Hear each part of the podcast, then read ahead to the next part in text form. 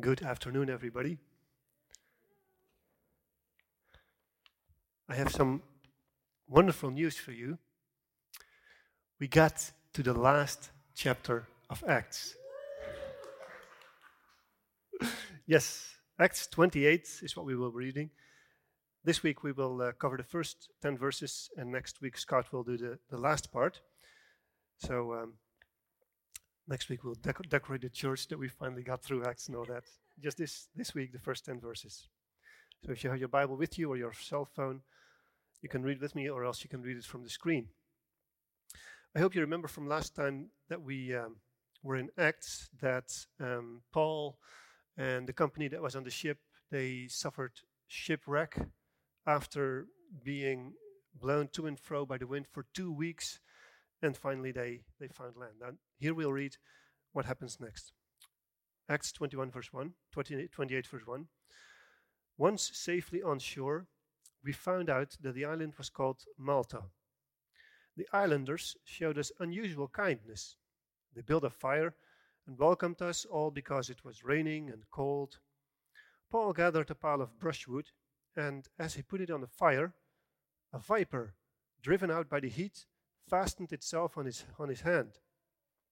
When the islanders saw the snake hanging from his hand, they said to each other, This man must be a murderer, for though he escaped from the sea, the goddess Justice has not allowed him to live.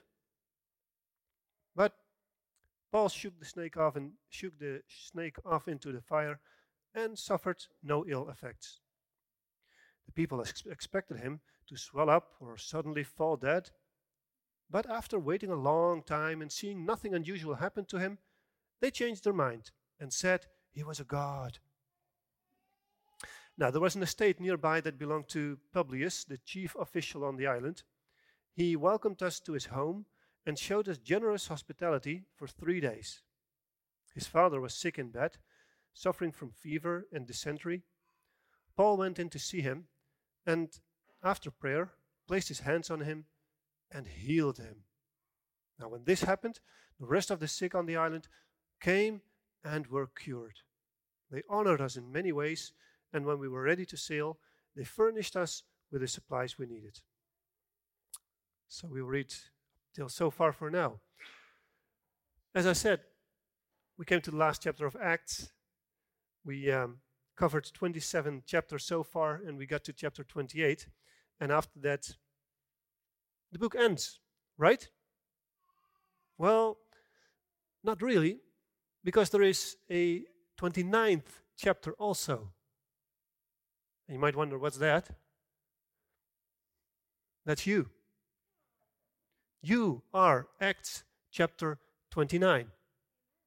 Because when you think of what, what Acts is about, it's about the spread of the gospel worldwide. From the moment that Jesus went up to heaven to his Father and entrusted his disciples to spread the gospel into this world, for which he gave them the Holy Spirit. And he said, You will be my witnesses in um, Jerusalem, in Judea, in Samaria, up to where? To the ends of the world. Well, you know what? That process is still going on. And you are part of that story. God wants to use you as well to further the kingdom of Jesus Christ into this world. Whether it would be here in Debrecen, Hungary, whether it would be in the country that you come from, or any other country, you are Acts 29. So don't forget that. Now, um, as you might have expected, I have brought my usual tool also. And um, I remember last time uh, Andrew and Benjamin doing a great job holding up the, the, the, the map. Would you be so kind to help me out this time as well? I mean, I can't imagine how you can preach or teach without a map, right? Andrew, can you hold um, this side? You, if you take that side, let's roll it out, please. And if we move over a little to that side. So, here we have the map, and uh, you can see different uh, colored lines on it. Now, these are the, the mission trips of Paul, but for today, we will just um, focus on the orange one. So, it started off a few chapters ago from Jerusalem, and after some stops, they went by Crete, and that's where the big trouble began. Like um, they, Paul said, we'd better stay here for the winter, but the other said, no, no, no, we can, we can definitely make it up to, to Rome before winter falls. So they tried to cross, and Luke, who wrote this, uh, these chapters, he considers this part also be part of the Adriatic Tanger, uh, Adriatic Sea. So they wandered around this part for around two weeks without ever seeing sun or stars, not knowing where they were. Sorry. And finally, as we read in this chapter, they came up to a small island called Malta. Right here under Sicily. And from next week on, we will read how they continued to go up to Rome. So here's Malta, just to get an idea what we're talking about today. Small island.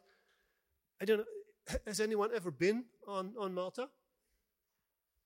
Did anyone ever hear about Malta before this? Okay, okay, so we, we know the name. Okay, thank you. Okay, guys, you can, you can put down the map if you want. Thank you for your help. Now, about Malta, if it, if it weren't in the Bible, I would never have heard of this island. In fact, the island of Malta became famous because of the fact that Paul had been there. Can you imagine? Nowadays, there is a, bay, there is a cathedral, there are all kinds of places, all named after St. Paul on the island of Malta. Year after year, numbers of tourists just visit the island of Malta to visit that. Why? Because Paul had been there. Can you imagine? So, what we just read here made the island of Malta famous worldwide. Um, there are special people living on that island. When you, um, when you look in the second verse, it says, The islanders showed us unusual kindness.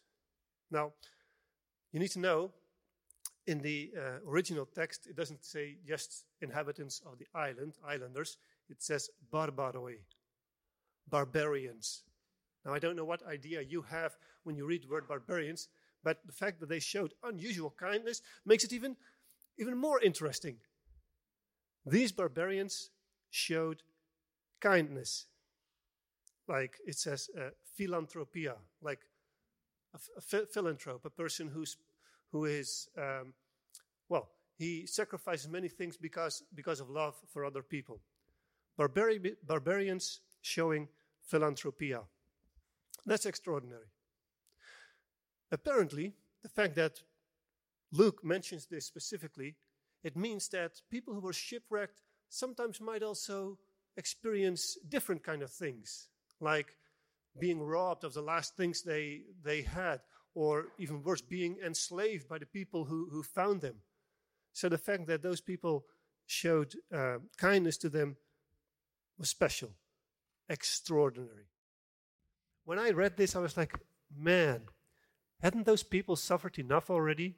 I mean, being tossed around on the sea for two weeks without any food, uh, seeing no, no sun, no stars, finally finding land, being shipwrecked, and then they get ashore and it starts raining and it's cold. So a fire is being put up, and Paul is w- willing to help to, uh, to gather some firewood. And when you read the story, it reads, reads like a, uh, an adventure story, like a snake comes up and sticks to his hand. It, it doesn't say specifically that the snake bit him, but for the barbarians, the islanders, it's enough to believe that um, justice has come for this man. He may have escaped the sea in the shipwreck that he suffered, but finally he gets what he deserves. Uh, it says, by the way, um, the goddess justice. In Greek, that's the uh, dike, like the, the, the, the, the righteousness. This, this is an interesting kind of faith. You get what you deserve. Who, who of you would, would agree with this? That eventually you get what you deserve. uh, are a few people who raise their hands. Uh, you might you might find some some truth in it actually, but the way those people are thinking, it's rather a, a pagan kind of thinking. And um, I believe that this way of thinking, that you finally get what you deserve, may also be the reason why people sometimes try to bargain with God. Okay, God, I do something for you, and then you do something for me. Okay, God, I'm willing to do some uh, religious stuff in order to uh, to ease the pain a little, or uh, perhaps even compensate for for some bad stuff that I might have done in life. Because if I eventually get what I deserve, ooh, then I better might try to make up for some things I did wrong, right? And this attitude, like you get what you deserve, can also become very merciless towards other people. When, um, when bad luck hits the other person's life, you might think, well, he probably deserves it. No room for pity, no room for compassion. You deserve it. Now, what about the gospel? Does the gospel bring us this message of you get what you deserve? In fact, when you when you look at the core of the gospel, what, like what we just celebrated last week, Jesus Christ sacrificing his life at the cross, not for himself, but for others. It, it actually means that because of Jesus, we don't get what we deserve. Instead, we, we get what he deserved for us. So the, the gospel is, is explicitly the contrary to this kind of thinking. Like you, you get what you deserve. The gospel says you don't get what you deserve. That will be too hard on you. Christ already got that for you. And that's why you are free. Now that's that's good news. That's the gospel. We don't get what we deserve, but we receive what Jesus deserved for us. And I think it's, it's really crucial to understand this, this heart of God. That God is not a God who wants to punish people for the things they've done wrong, but his heart is to, to save, to rescue, to love. In um, the book of the prophets, especially uh, Jeremiah and uh, Ezekiel, there are great verses that in a in a splendid way express this heart of God. And one of these verses I would like to, to read out for you. It's in um, uh, Ezekiel 33, and it's uh, the 11th verse. And in fact, this may be a verse that you, uh, you could uh, learn by heart. It says,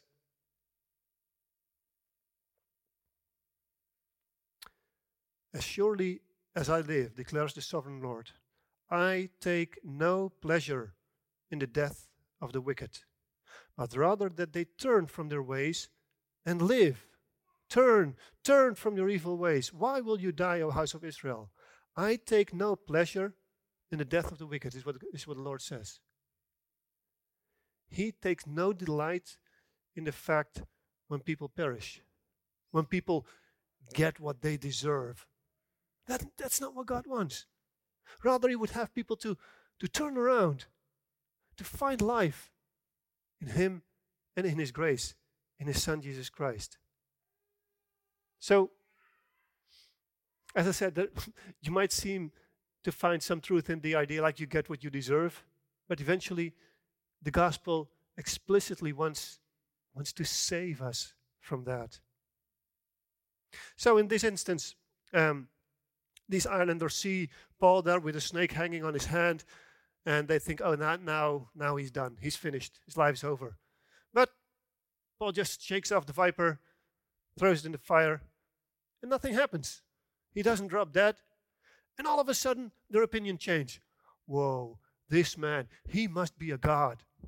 Now, this happened before already in the book of Acts. In uh, uh, chapter 14, there were also people who thought that uh, Paul and Barnabas were, were gods. And at the, at the point that they, they wanted to worship them, Paul said, No, no, no, don't, don't do that. We, we're no gods. You should worship the one and only God alone. So here it doesn't say that uh, Paul also stopped him from worshiping him, but we can be sure that Paul has the same attitude here as what we read in uh, in chapter 14. So he um, he's a person who always grabs the opportunity to share the gospel wherever he can. Also, in this case, when um, he finds out that the governor of the island has um, a father who is sick. By the way, this governor, we read, he um, he receives those people who suffered shipwreck in his house for, for how long? What, what did we read? Three days. Now, wait a minute. Anyone remembers how many people were on this ship that got ship, shipwrecked on Malta?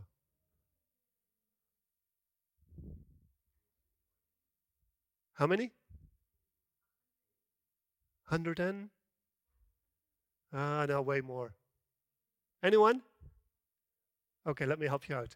276. Just try to think of this hosting 276 people for three days. Now, Amanda likes preparing food for people, but hosting a crowd like that for three days, who, who would be willing to do that? This is a huge job.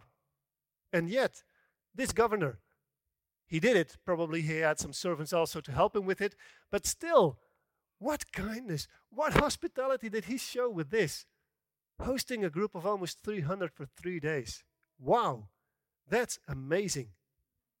Now, in the next part, we will read that um, the group stayed on this island for, uh, for almost three months. They waited until winter was over before they could travel, travel on.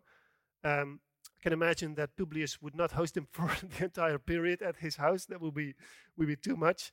But still, what a kind man is this to show this, this kind of kindness to people who just got shipwrecked. Incredible. After all, they did need to travel on, of course. I mean, there were several uh, prisoners among this, these people that um, needed to be put to trial, so they had to travel on. But before this happens, um, Paul finds out that the father of this governor, of Publius, is ill. So he goes over to see him. By the way, that's already an interesting thing. If um, y- you could also be like, okay, you hear that someone's ill. Okay, I take that for notion, and and that's it. Paul hears it. He goes over to see this man and to pray for him. He lays his hand on him, and the man gets healed.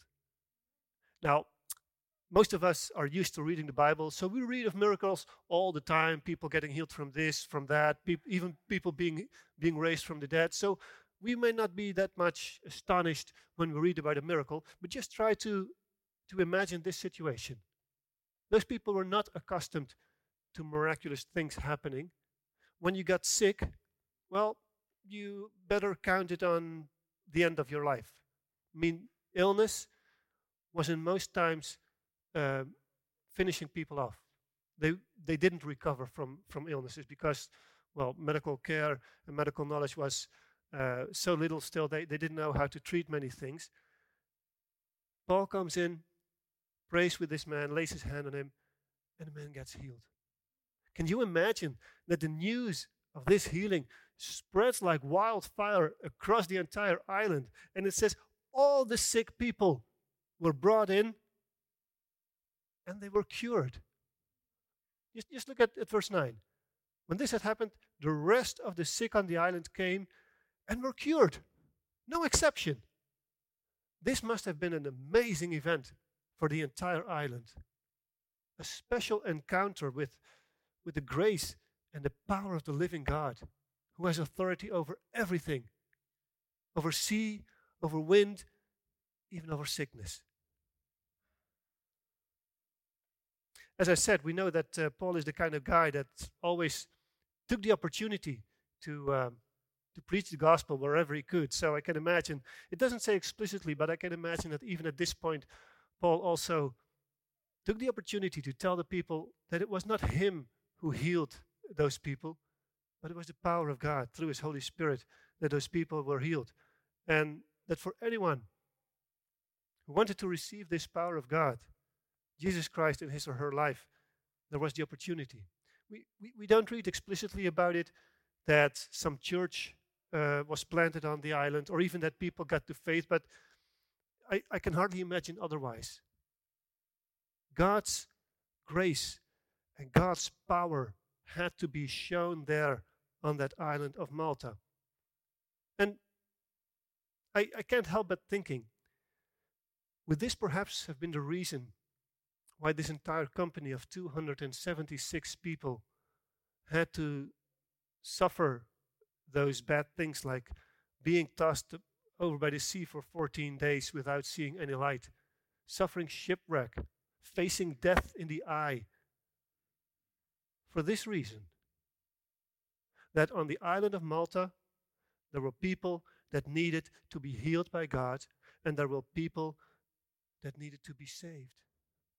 Was this the reason why, why this company had to suffer so much? And why the entire ship and all the cargo had to be lost? Because God had a purpose with that. You know, the thing is, God many times counts differently than we do. Like when it's about time, when it's about money, when it's about efforts, when it's about resources, they, they get a totally different value when we look at them from the perspective of eternity. In, um, in the Gospel of John, um, it says in chapter 4 that uh, Jesus had to go through Samaria.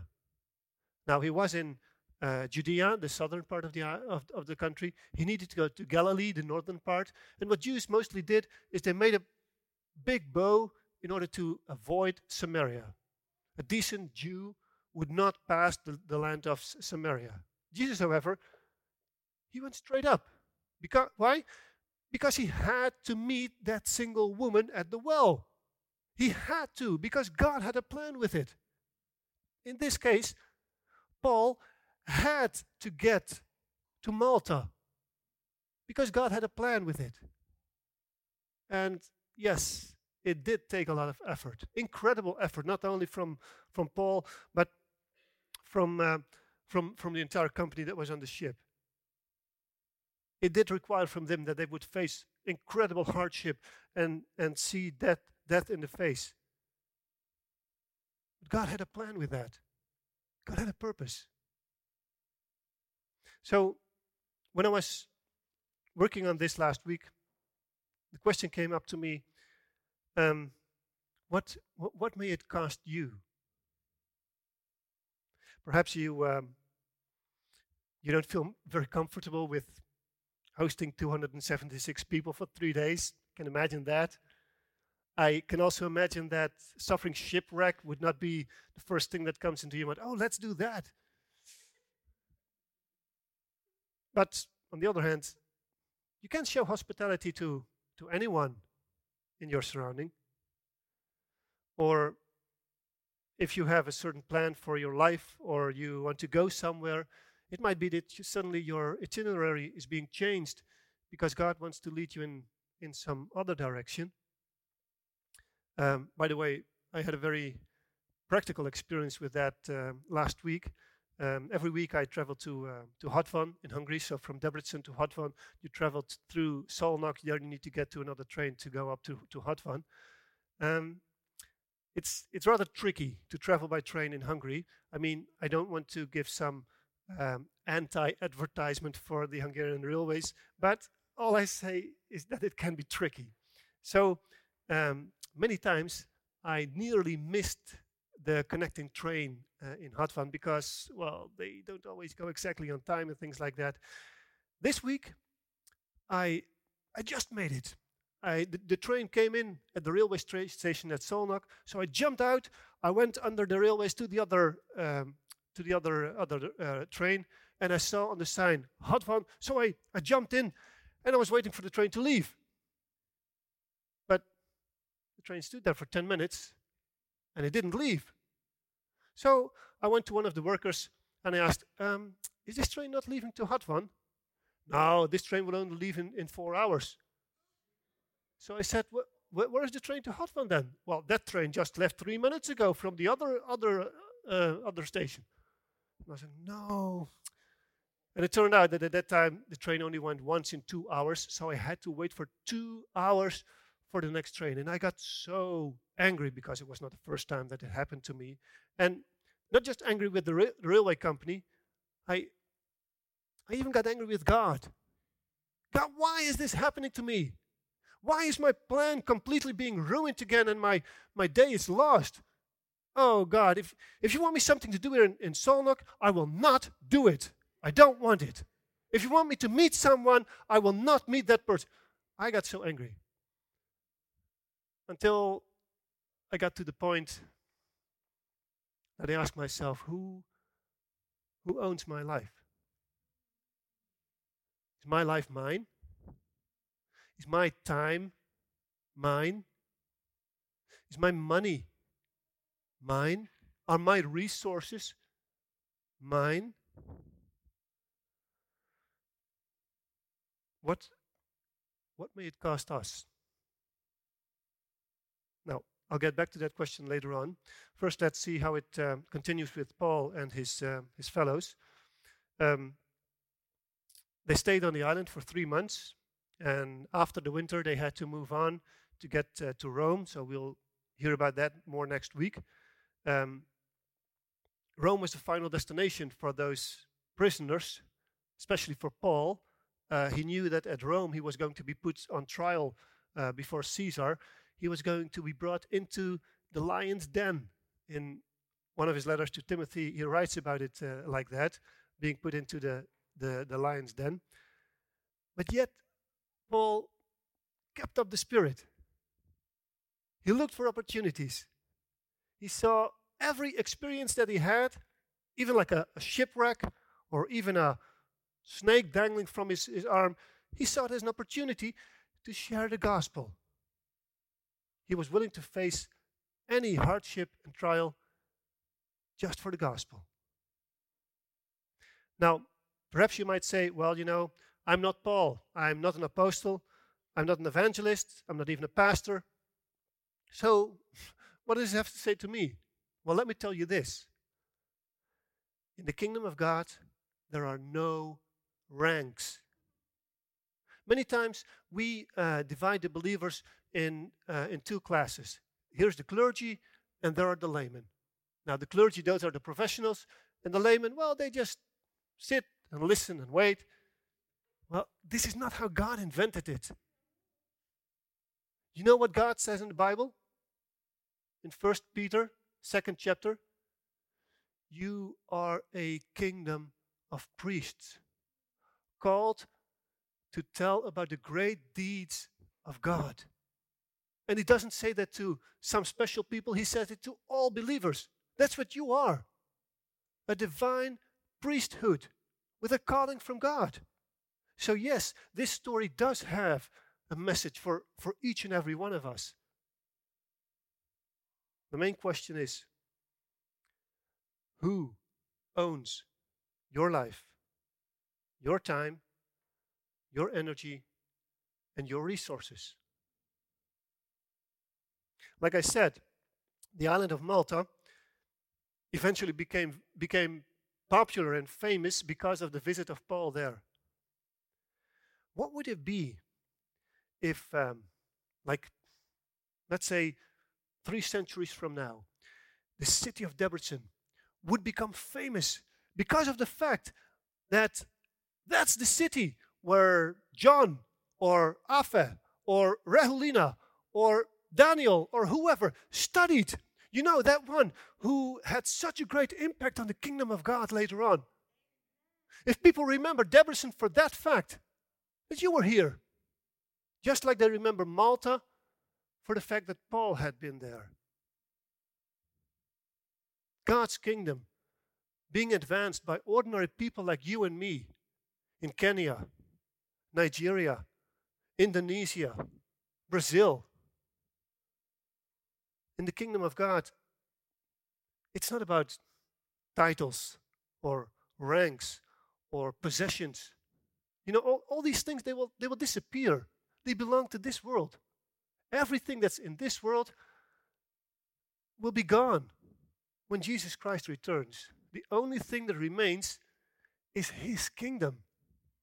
So, my advice to you and also to myself would be be wise and invest in those things that are worthwhile, those things that, that are remaining.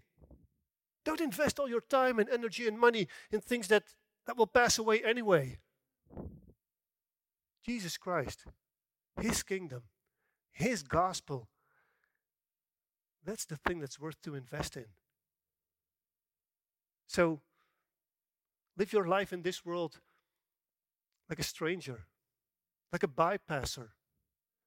We, we just sang it in our song. It, it may be that, that people will laugh at you, will say that you're crazy because you live a life like that. Living a life like a refugee. Who owns your life? We, um, we sang great songs at the beginning of the service, and we will sing some more great songs uh, later on. And sometimes it, it, it can be so easy to sing, Oh, Jesus, I surrender. I give it all. Jesus, my life is yours. Ask yourself the question this afternoon Is this true? Is this what I want? Is this what I truly want to say to Jesus with, with an honest heart? Would, would God be allowed to rearrange your schedules.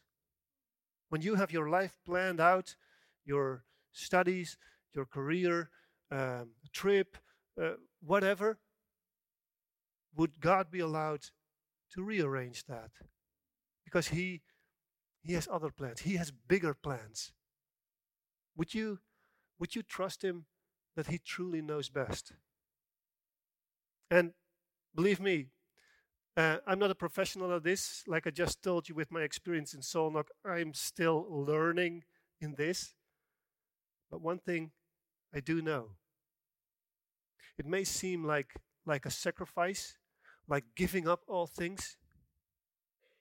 But meanwhile, what you get back, there's no greater joy and no greater fulfillment than that.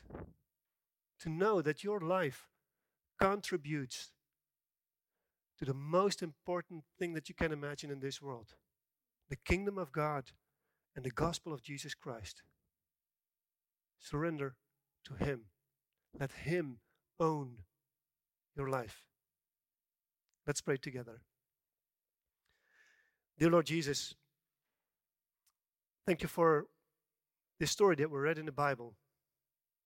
I must honestly say I can hardly imagine what it means to suffer a shipwreck after having been tossed to and fro on the sea for 14 days and then arriving on an island like that as Paul and Luke um, experienced in this chapter. But Father, I do read that Jesus Christ was Lord over all, even in that situation. And that's, Lord Jesus, why we bow down before you here, right now, this afternoon, and confess that you are God, that you are in control, and that you are worthy of all honor and glory. And we confess, Lord Jesus, that your kingdom is the only thing that will last in this world. So that's what we want to reach out to that kingdom of yours. That's what we want to submit to. And that's what we want to serve, Lord Jesus. Your kingdom, your gospel. You know each and every one of us personally. You have equipped us with gifts and, and talents now, here we are, Lord Jesus. Take us and use us, each and every one of us, to serve that gospel of yours. This news that God loves people is the most important thing that people in this world need to hear.